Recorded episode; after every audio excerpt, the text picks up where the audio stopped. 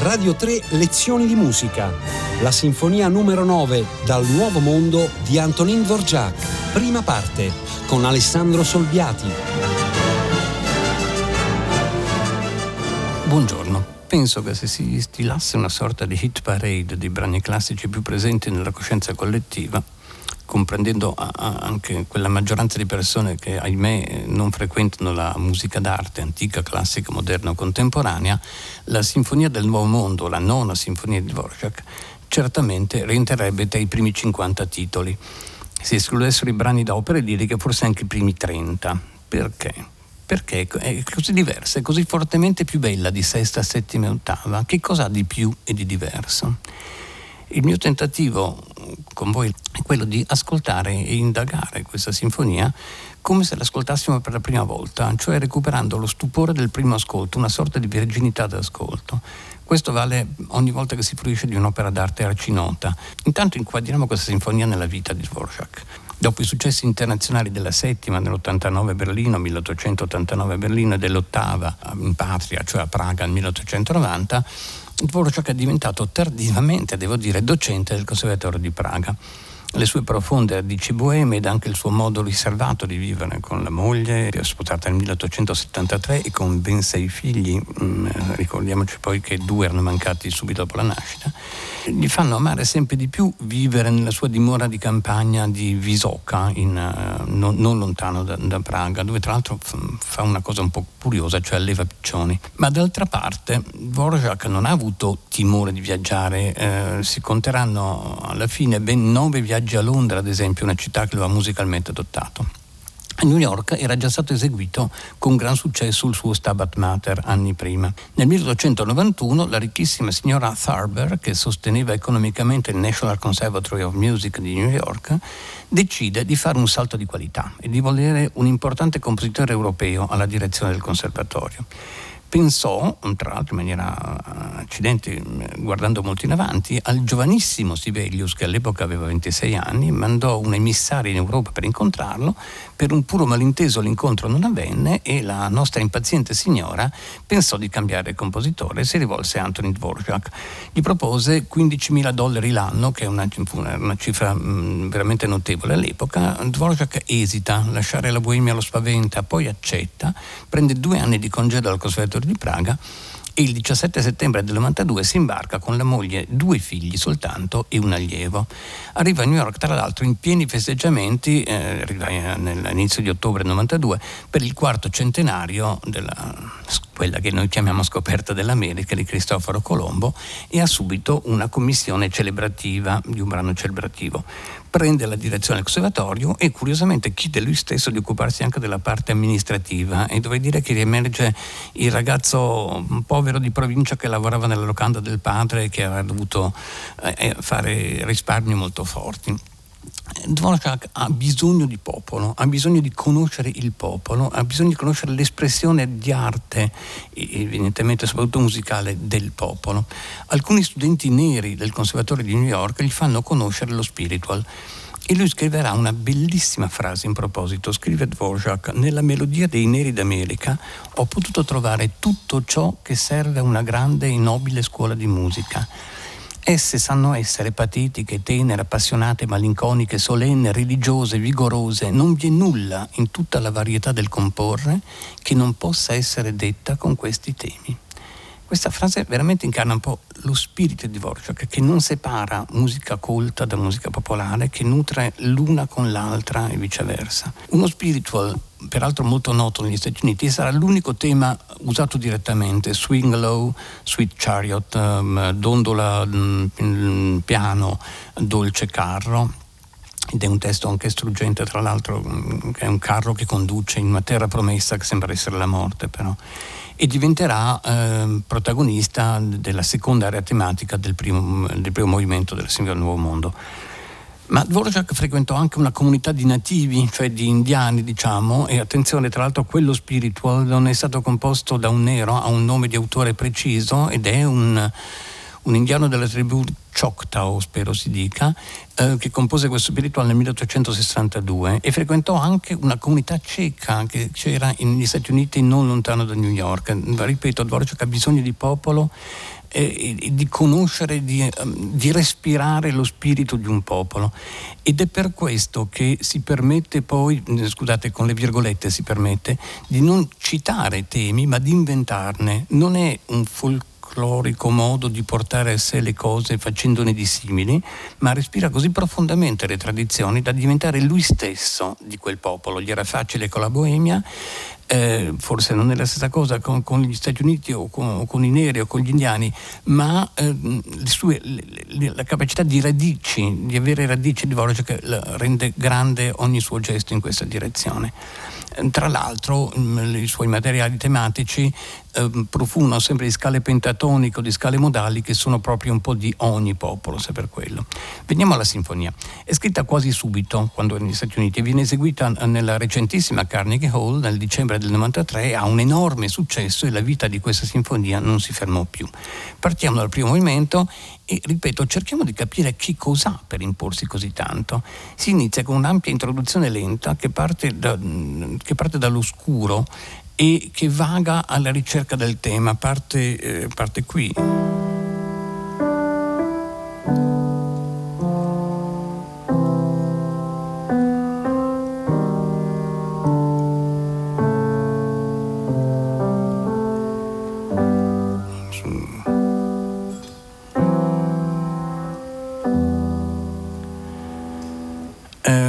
farmi notare che in mezzo c'è una scala cromatica discendente della viola.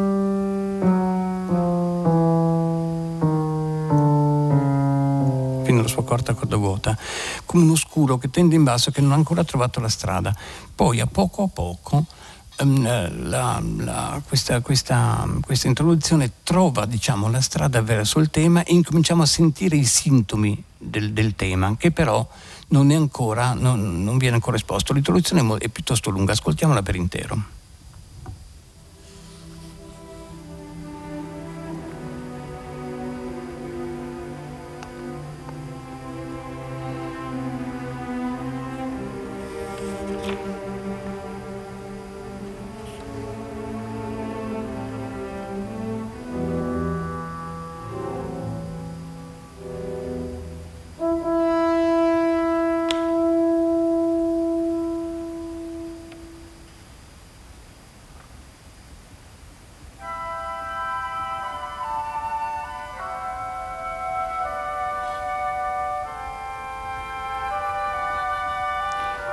Ora un'inaspettata violenta esplosione ripetitiva un po' primitiva ci porterà ai primi profumi della cellula tematica.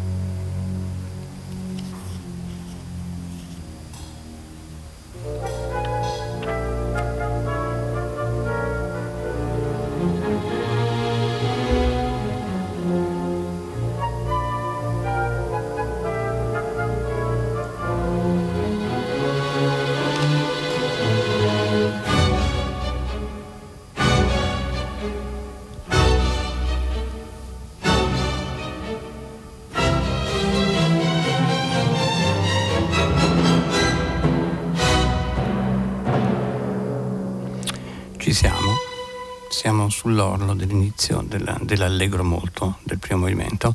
Eh, rendiamoci conto che questa introduzione non ha soltanto vagato alla ricerca del tema, ma ha realizzato percorsi armonici anche molto complessi, molto, eh, molto nebbiosi per arrivare tra slanci violenti e invece viceversa elementi oscuri che scendono in basso.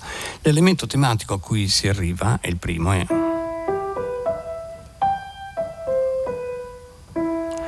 ben noto.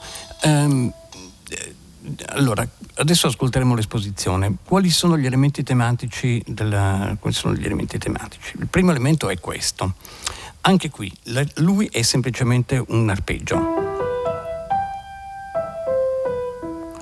Ascendente discendente, ma ritmicamente, e questa sarà la, la cosa che dovrò uh, sottolineare ripetutamente, c'è un'instabilità molto forte. Noi siamo così abituati a sentirlo che non ce ne accorgiamo, è un'alternanza di, eh, di, di ritmo con lunga breve, con la breve lunga eh, giambica che sarà un po' il segno di tutta la sinfonia e che è più di carattere popolare. Lunga, breve, breve, lunga. Ritorno ancora diverso, breve, lunga. E questo semplice arpeggio ha quindi una nerbatura eh, ritmica molto particolare. Il secondo elemento è quello che gli si contrappone subito. Questo. Il terzo elemento sarà quello motivico, sarà quello diciamo dell'area modulante, che però durerà così tanto da, uh, da diventare una, una parte principale di questa esposizione.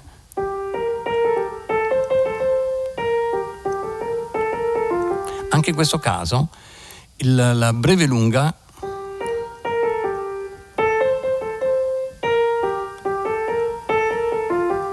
c'è un'originalità ri- ritmica, una cellula, un attorcigliarsi della cellula eh, che proviene dalla sua natura popolare, ma è una natura popolare, non è un tema popolare. Tutto questo per arrivare poi alla seconda area tematica dove ci sarà lo splendido, splendidissimo spiritual.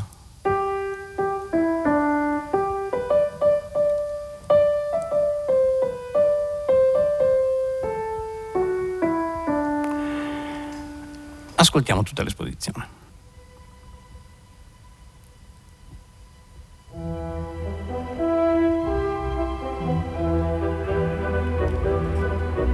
Il tema non è ancora esploso. C'è?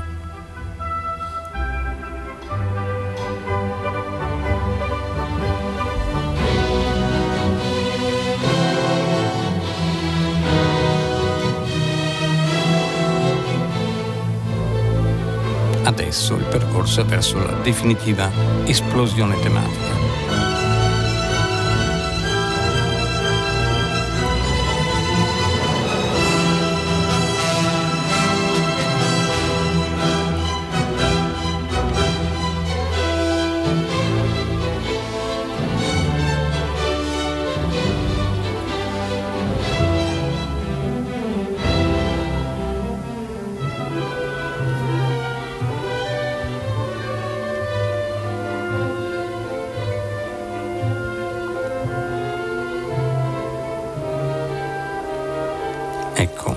Cellula, diciamo durante o modulata, perché siamo già in sol minore.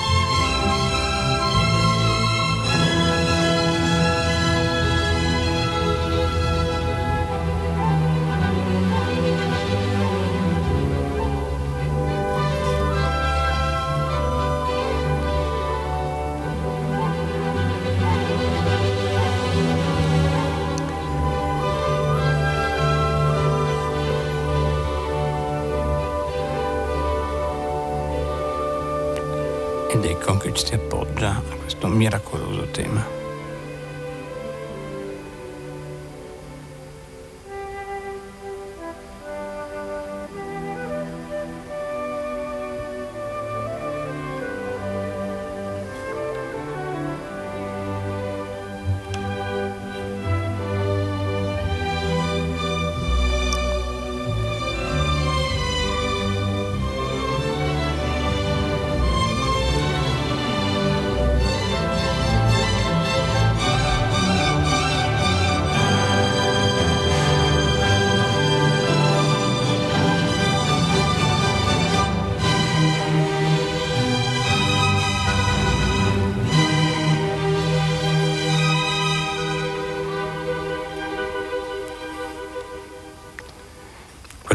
Ascoltato alla fine era già l'inizio dello sviluppo. Due osservazioni veloci, lo sbilanciamento formale.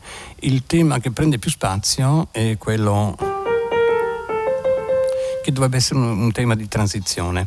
Il tema principale iniziale e quello de- dello spiritual prendono in realtà, che sono laterali, prendono meno spazio di questo. La seconda osservazione è la più importante. Inizia il percorso di una sinfonia che fonde la complessità armonica, motivica, tematica della settima sinfonia con la chiarezza e la forza degli elementi tematici dell'ottava. Questo, secondo me, è il segreto dell'imporsi di questa sinfonia, di mantenere un livello altissimo di comporre, ma di essere immediatamente, di travolgerci con l'intensità dei suoi elementi tematici. Segue ora uno sviluppo molto, molto breve, in realtà, molto conciso, molto sintetico, molto drammatico.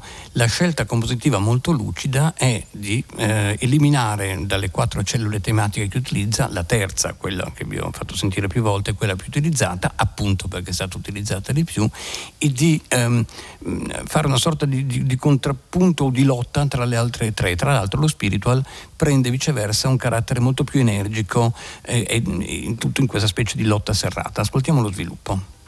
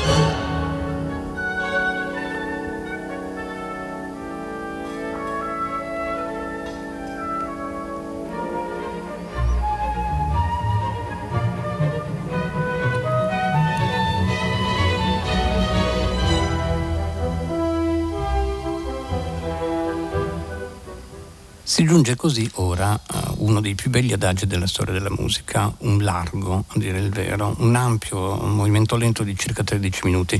La signora Tharber aveva regalato a Dvorak in traduzione ceca un poemetto di Henry Longfellow, eh, straordinaria figura della cultura e della letteratura americana, Song of Yavata, un poema ambientato tra i nativi americani e che Longfellow aveva scritto dopo vari incontri con capi indiani. Dvorak affermò di essersi ispirato a questo poema per il largo e per lo scherzo il largo alluderebbe ai funerali della sposa dell'eroe, lo scherzo una danza di pelle rossa nella foresta, ma sinceramente questo ci interessa abbastanza poco, sono fonti di ispirazione molto romantiche, va bene, hanno prodotto delle meravigliose cose.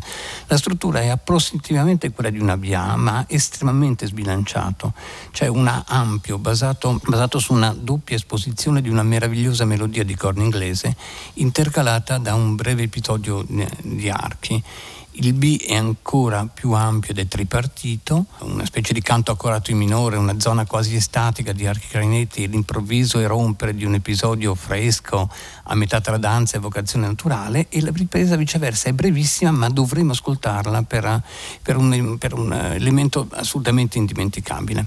Allora, si inizia da una breve introduzione di ottoni scuri, forse l'unico riferimento a questo, a questo rito funebre di cui parla lui, ma da, da qui esce come, come, per incanto la, la, melodia del corno inglese. Ehm, va detta almeno una cosa, cioè che tutte le cellule tematiche eh, di, di, questo movimento, ma anche scusate, di tutta la sinfonia, sono fatti di piccoli intervalli di terza minore e di seconda minore. Eh, e che sono gli intervalli ehm, popolari della musica popolare di sempre, un po' pentatonici e questo probabilmente riesce a conferire unità a tutte le cellule che abbiamo ascoltato, valeva anche per le precedenti del primo movimento. In ogni caso adesso ascoltiamo questo, la prima parte di questo movimento lento e stupiamocene anche se è già nelle nostre orecchie.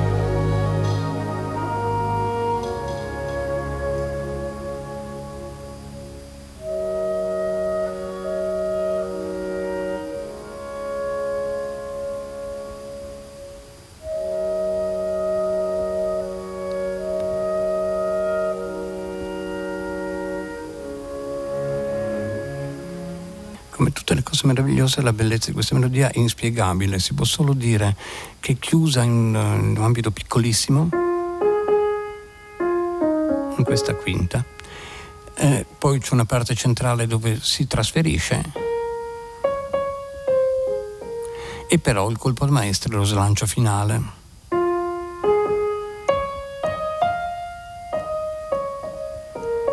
Del grande melodista. Segue una parte B. Beh, nella parte B questo dolcissimo Re bemolle maggiore diventa improvvisamente un più cupo eh, do diesis minore e con una cellula reiterata. Eccetera. Accorata. Eh, ascoltiamola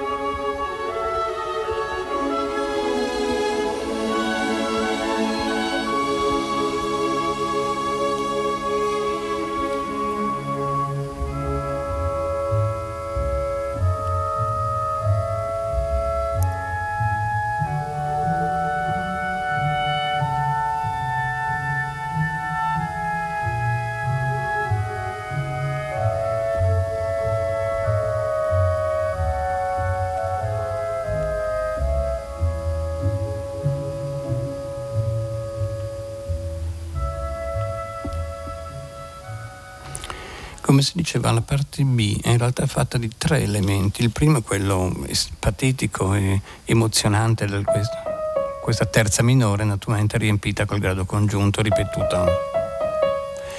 La seconda è questa più pacata, dei, dei, guidata dai clarinetti che eh, sempre che contrappone un secondo clima poi torna il primo e poi inaspettatamente arriva un terzo elemento che non ci aspetteremmo e cioè eh, erompe un'idea di natura, di freschezza, di danza che non ci aspetteremmo da questo adagio ma che afferisce sicuramente al senso della natura di Antonin Dvorak. Ascoltiamolo.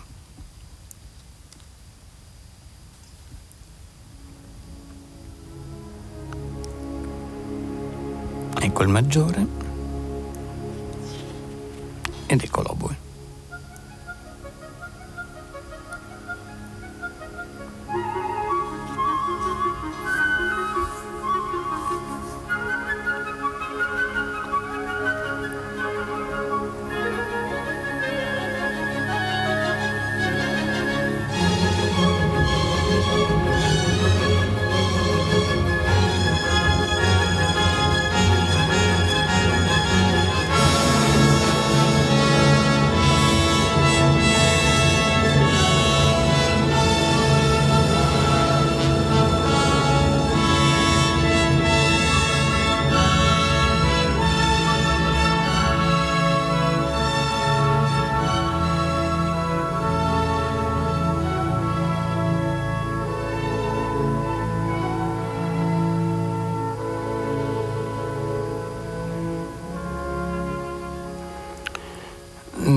Pronti ad ascoltare una certa cosa particolare della ripresa finale, che era quella che stavo iniziando, ma non si possono non dire due piccole cose.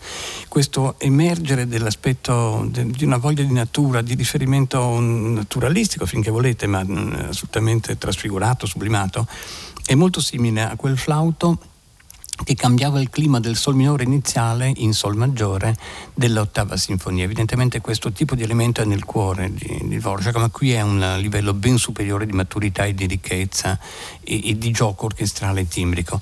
La seconda cosa da dire è che nel, nel momento finale, prima di arrivare alla ripresa, avrete sentito che ricompare il tema del primo tempo, cioè l'arpeggio, in che tonalità lo faceva, in ogni caso l'arpeggio ascendente e discendente, che era il primo tema tema del, del, primo movimento, si incomincia a annunciare qui quello che sarà il gioco forte del terzo e del quarto movimento questa sinfonia, cioè l'immensa capacità, ed è quello che lo porta a livello di complessità della settima, cioè un'immensa capacità di trascinarsi dietro i materiali musicali in fondo simili di tutti i movimenti, una sorta di intreccio, eh, un, un, contrappunto di, di, di, di, aree espressive, effettivamente facendo riemergere le cellule tematiche di, tutto, di tutti i movimenti precedenti via via. In questo caso siamo nel secondo movimento, quindi c'è solo una cellula del primo.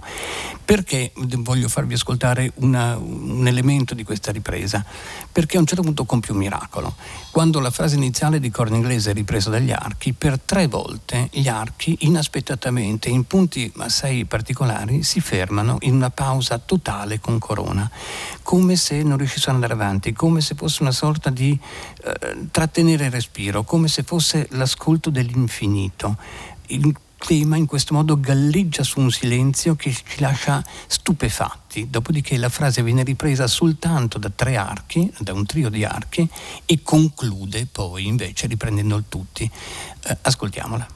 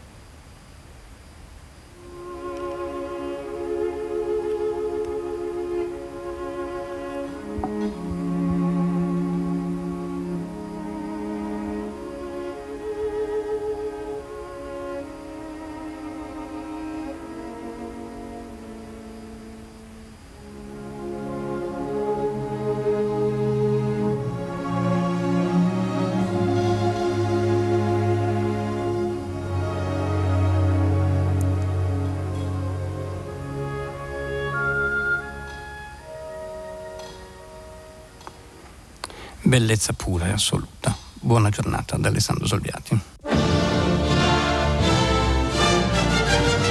Radio 3 Lezioni di musica a cura di Paola Damiani. Potete ascoltare tutte le lezioni di musica dal sito di Radio 3 e scaricarle con l'app Rai Play Radio.